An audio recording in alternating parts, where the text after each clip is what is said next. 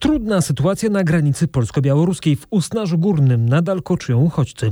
Polska zapowiada budowę płotu na granicy z Białorusią. W Warszawie wylądował kolejny samolot z siedemdziesięcioma osobami ewakuowanymi z Afganistanu.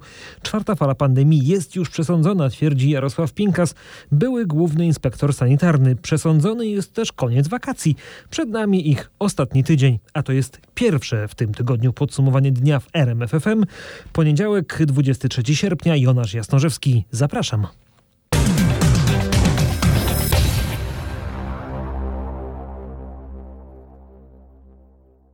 A zaczynamy od tego, co dzieje się w Usnarzu, czyli na granicy polsko-białoruskiej. Rządy Polski i krajów bałtyckich winą za sytuację na tejże granicy obarczają prezydenta Białorusi. Rzeczywiście rządy Polski, Litwy, Łotwy i Estonii we wspólnym oświadczeniu przypisują reżimowi Łukaszenki odpowiedzialność za celowe destabilizowanie sytuacji na granicy, czego przykładem jest koczowisko w Usnarzu Górnym.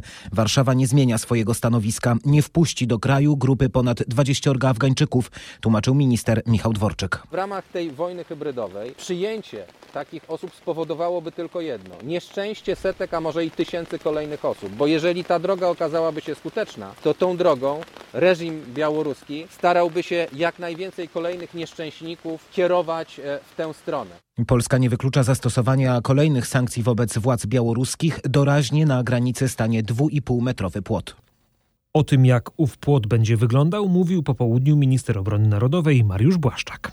Będzie zbudowany z właśnie zasieków, tylko ułożonych pierścień na pierścieniu. A więc będą dwie linie. Jedna linia, ta, którą tu już możemy zobaczyć, która była budowana od lipca. Dziś mogę powiedzieć, że już ponad sto trzydzieści kilometrów zostało tego ogrodzenia zbudowane. No i druga linia w postaci płotu wysokości dwa i pół metra.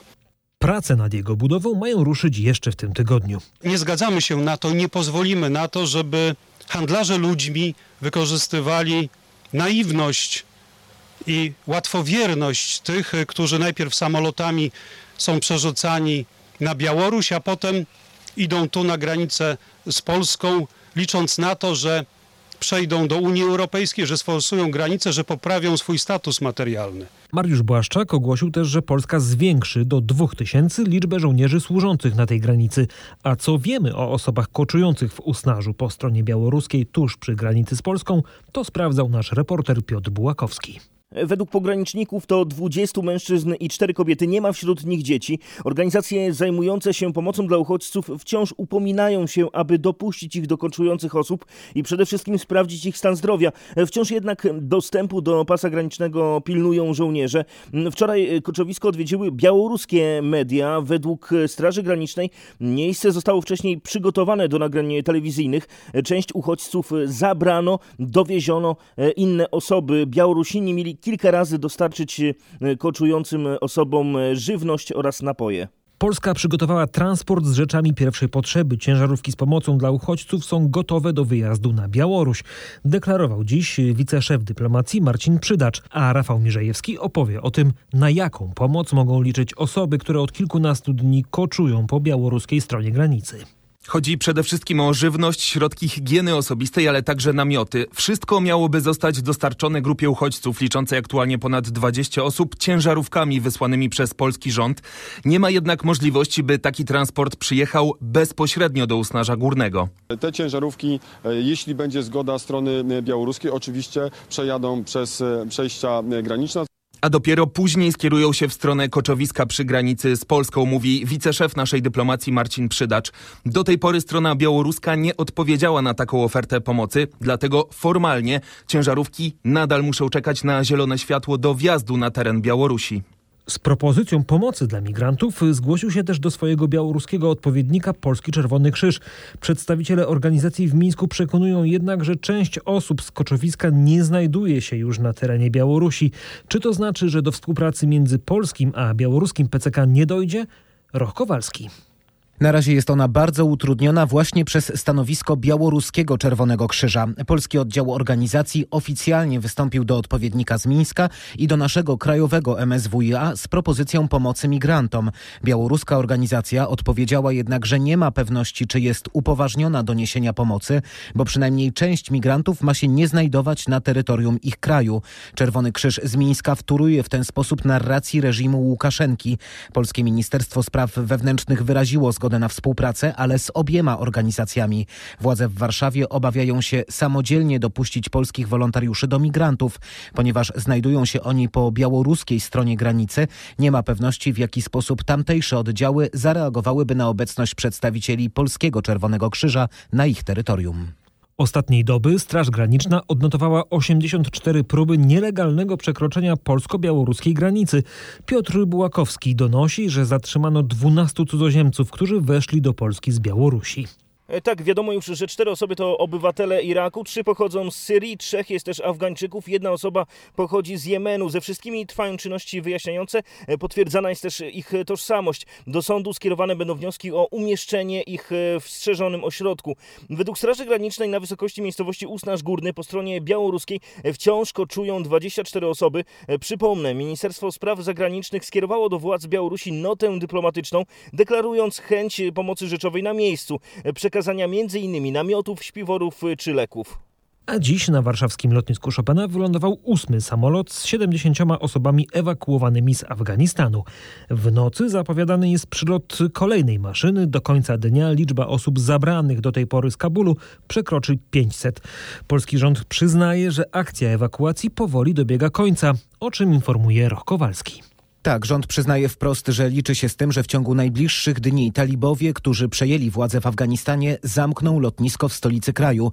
Już teraz ewakuacja obywateli jest coraz trudniejsza, mówił minister Michał Dworczyk. Koniec akcji ewakuacyjnej prowadzonej w Kabulu jest bliżej niż dalej. Amerykanie wskazują na to, że koniec sierpnia się zbliża, a pamiętamy, że ten rozejm był zawarty przynajmniej jak do tej pory do trzydziestego pierwszego sierpnia. W pierwszej kolejności Polska ewakuowała rodaków i afgańskich współpracowników. pracowników naszych dyplomatów. Wojskowi zabierają teraz osoby wskazywane przez państwa i organizacje sojusznicze. Zwracały się do nas z prośbą różne instytucje, między innymi Międzynarodowy Fundusz Walutowy. Teraz o pomoc zostaliśmy popra- poproszeni i też udzielamy wsparcia Litwinom, Łotyszom. Osoby ewakuowane z Afganistanu odbywają w Polsce dziesięciodniową kwarantannę. Mogą też składać wnioski o azyl i pomoc międzynarodową.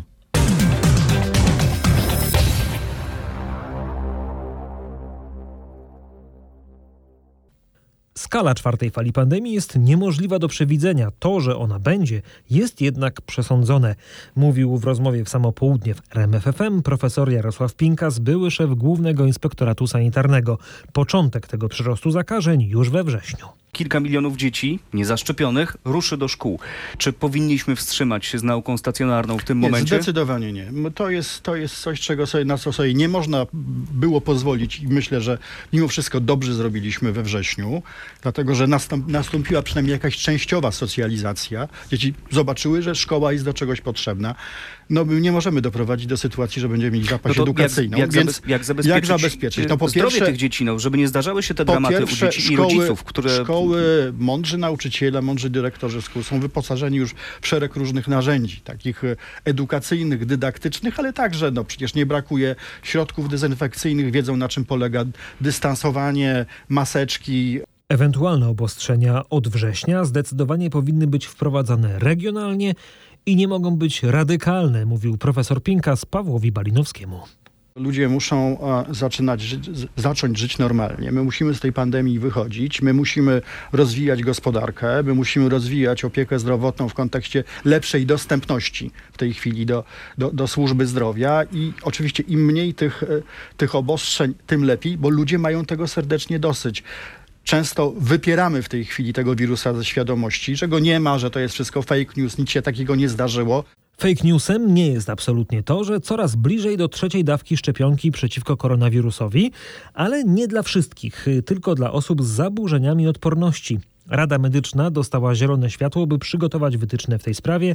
Takie są ustalenia po spotkaniu tego gremium z premierem i ministrem zdrowia. Kto będzie mógł się doszczepić trzecią dawką i od kiedy, sprawdzał Mariusz Piekarski. Rada Medyczna chce szybko, nawet w kilkanaście dni, ustalić szczegółowe kryteria podawania trzeciej dawki. Kto z powodu zaburzonej odporności powinien dobrowolnie przyjąć trzecią dawkę. Niemal na pewno będą to osoby po przeszczepach, prawdopodobnie osoby z aktywną chorobą onkologiczną, ale niewykluczone, że szanse na doszczepienie się trzecią dawką dostaną także lekarze i pielęgniarki. Rada Medyczna chce, by podawanie trzeciej dawki było możliwe już na początku września, zanim nadejdzie czwarta fala. Eksperci z Rady przekonują do tego premiera i ministra zdrowia, ale decyzji jeszcze Jeszcze nie ma. Rada ma też określić, jaki rodzaj szczepionki ma być podawany jako trzecia dawka. em R N A, czy może zalecane będzie tak zwane doszczepianie krzyżowe, czyli inną szczepionką niż pierwsze dwie dawki. Za to burmistrz warszawskiej Woli apeluje: uczniu, zaszczep się w szkole. To właśnie ta gmina, jako pierwsza w Polsce, prowadzi akcję szczepień w szkolnych murach przed zbliżającym się początkiem roku szkolnego. Kiedy i gdzie uczniowie będą mogli się zaszczepić? O tym Rafał Mirzejewski. W najbliższy piątek i sobotę w dwóch lokalizacjach. Pierwsza to liceum nr dwadzieścia cztery przy ulicy Obozowej, gdzie uczy się ponad pół tysiąca uczniów. W tej placówce szczepionkę chce przyjąć zaledwie kilkanaście osób. Władze placówki mają jednak nadzieję, że przez kilka dni chętnych przybędzie. Druga lokalizacja to zespół szkół nr siedem przy ulicy Chłodnej. Tutaj chęć przyjęcia szczepionki zadeklarowało ponad dwudziestu uczniów.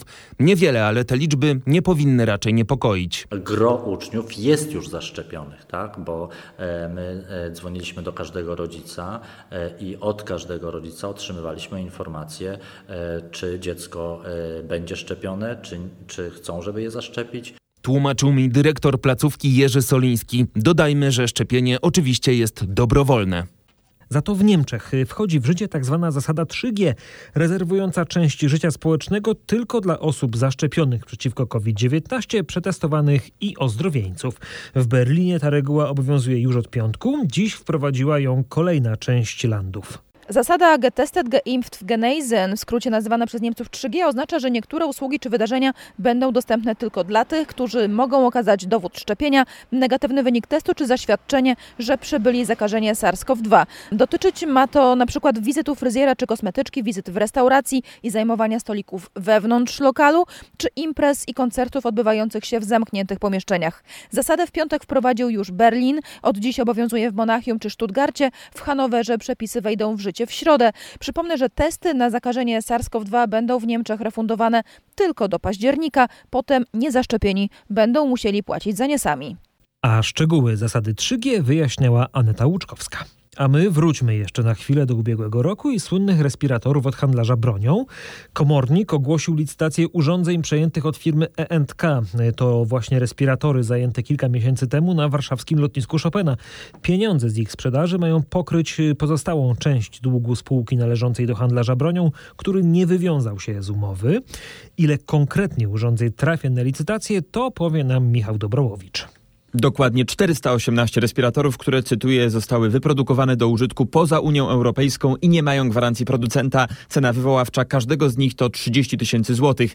Do tej pory Ministerstwo Zdrowia zajęło dwadzieścia pięć milionów złotych na kontach dostawcy. Pozostało drugie tyle, które ma być teraz pokryte z pieniędzy uzyskanych właśnie ze sprzedaży tych respiratorów.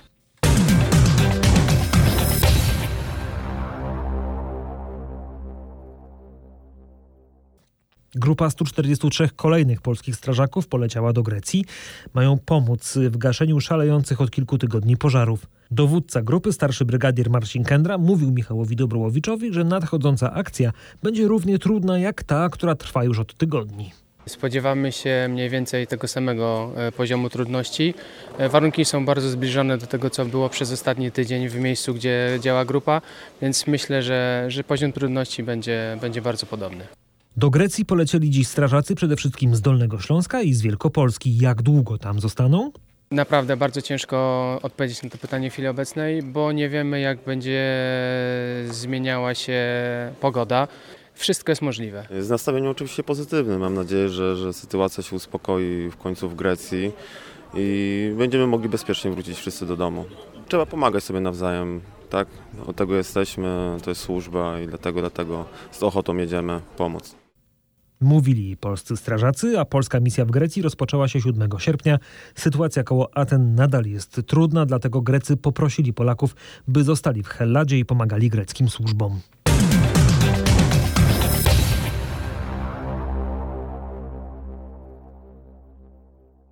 Trybunał Sprawiedliwości Unii Europejskiej odpowie na polski wniosek o oddalenie wniosku Czech o kary prawdopodobnie dopiero we wrześniu. Powiedział naszej dziennikarce w Brukseli unijny dyplomata. Przypomnijmy, C U E nakazał Polsce w maju natychmiast wstrzymać wydobycie węgla, a w czerwcu Czechy wniosły o pięć milionów euro dziennych kar za niewykonanie tego postanowienia. Z Brukseli Katarzyna Szymańska-Borginą. Jeżeli C U E nie oddali wniosku o kary, to musi zdecydować o terminie rozprawy, a także czy będzie się ona toczyć przed tak zwaną Wielką Izbą, w skład której wchodzi piętnastu sędziów C U E, w tym prezes Trybunału. Warszawa podważała jednoosobową decyzję wiceprezes C U E, dlatego wnioskowała o rozprawę przed Wielką Izbą. Polskie władze będą mogły wówczas przedstawić swoją argumentację. Polscy dyplomaci wciąż liczą, że uda się doprowadzić do porozumienia z Czechami. Praktycznie co tydzień odbywają się kolejne Kolejne rundy rozmów, powiedział mój rozmówca. Jego zdaniem o wiele lepiej byłoby, gdyby doszło do porozumienia, bo wówczas Czechy wycofałyby wniosek o kary, a może i samą skargę.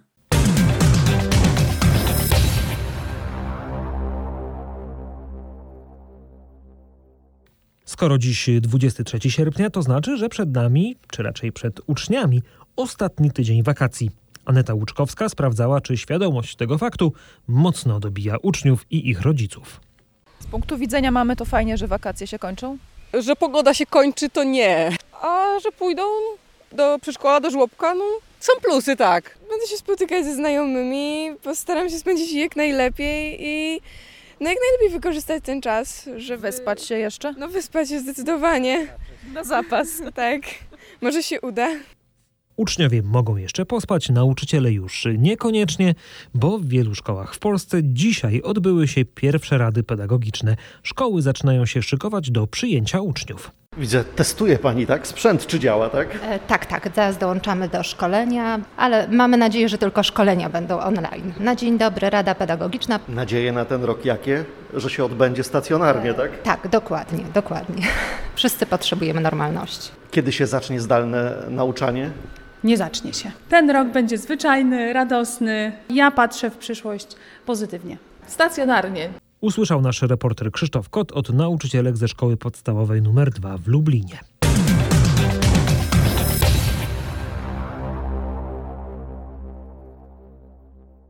Mimo wszystko zostańmy jeszcze w wakacyjnych klimatach, w górach wciąż spory ruch. Sierpnia jeszcze nie podsumowano, ale jak twierdzi nasz reporter Maciej Pałachicki, to może być rekordowy miesiąc Tatrzańskiego Parku Narodowego.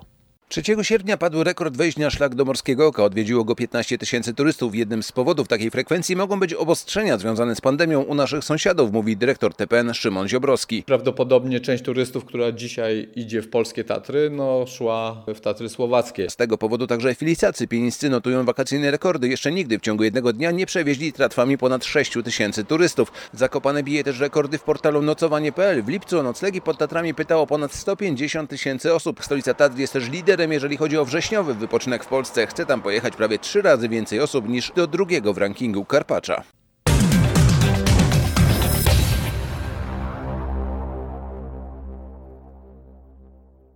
Przed nimi dziesięć tysięcy kilometrów przez Słowację, Węgry, Rumunię, Turcję, Iran i Pakistan aż do Nepalu. Grupa osób wyruszyła Jelczem w Himalaje. To by upamiętnić pierwszą wielką wyprawę zorganizowaną przez Sudecki Klub Wysokogórski w tysiąc dziewięćset siedemdziesiątym dziewiątym roku na Annapurnę Południową, w której tragicznie straciło życie trzech himalaistów. Podróż przebiegła ok, jedzie się w kabinie świetnie, e, mamy piękną pogodę. No trasa jest daleka, więc e, kierujemy się na Słowację. Cieszymy się nawet, e, że nie musimy się denerwować stojąc w korku, bo staliśmy chyba z godziny czasu. Ludzie się denerwowali, a dla nas ta godzina, w przypadku jeśli rozmawiamy o dziesięciu tysiącach kilometrów, to naprawdę nie robi zbyt, wielkiego, zbyt wielkiej różnicy. O to chyba chodzi, żeby, żebyśmy się kontaktowali ze światem, przekazując postępy i przekazując przede wszystkim, jaką piękną historię Polska ma w zdobywaniu w Himalajach najwyższych gór świata i to o to właśnie chodzi, żebyśmy się w każdym miejscu zatrzymali, żeby osoby, które do nas podchodzą, mogły po prostu zapytać się o co chodzi, a my wtedy opowiadamy, przypominamy te lata siedemdziesiąte, przypominamy lata osiemdziesiąte. To jest cel. A także upamiętnić wszystkie inne wyprawy w Himalaje i Karakorum, które nie odbyłyby się, gdyby nie wysiłek wielu dzielnych kierowców i ich niezawodnych jelczy, które dowoziły sprzęt wyprawowy. To w ogóle wydaje mi się, że Jelcz jest takim trochę symbolem tych, tych wypraw złotej dekady polskiego himalaizmu. No to były takie czasy, że cargo lotnicze nie wchodziło raczej w grę, bo było bardzo drogie i ja, ja szczerze mówiąc jestem pełen podziwu dla kolegów sprzed tych czterdziestu czy nawet więcej lat, bo, bo to była niesamowita jakaś kreatywność, niesamowite no, niemalże szaleństwo, prawda? Przecież takich rzeczy nawet nie robili ludzie z bogatego zachodu, że tak powiem, bo nie musieli i tutaj chyba właśnie o to chodzi, że, że tamte czasy zmuszały trochę naszych starszych kolegów do takich szalonych działań, natomiast jest, są to historie pełne kolorytu, niesamowitych przygód po drodze, bo to były przecież y, trudne do przekroczenia granice, niespokojne tereny i to wszystko się jakoś udawało. I tych wypraw było rzeczywiście dużo, to nie, ten Jelcz wielokrotnie jeździł, jeździł jakiś star też, także są niezwykle barwne historie i dla mnie super, super ciekawe. Podkreśla himalaista Dariusz Załuski. Od lat pięćdziesiątych Jelcz wyprodukował ćwierć miliona ciężarówek i autobusów. Tych ostatnich już zakład nie produkuje.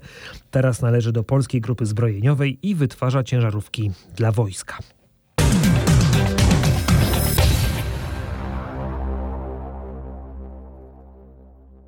Kończy się pewna epoka w polskim speedwayu. Falubaz Zielona Góra zamyka sezon zasadniczy na ostatnim miejscu i żegna się z Ekstraligą. Wielu kibiców nie może w to uwierzyć. Zielona Góra opuszcza żużlową elitę po piętnastu latach. Patryk Serwański. Falubaz w tym czasie zdobył trzy tytuły mistrzowskie, łącznie w historii klubu jest ich już siedem. Zielona Góra to od lat jest bardzo ważny ośrodek żużlowy w naszym kraju, teraz klub może popaść w spore tarapaty. O spadku Falubazu przesądził ostatni mecz sezonu zasadniczego, a dokładnie ostatni wyścig. To właśnie w nim G K M Grudziądz rzutem na taśmę pokonał Włókniarza Częstochowa i zachował ligowy byt. W razie spadku klubowi no także groziły poważne problemy, w tym wypadku sportowo udało się obronić.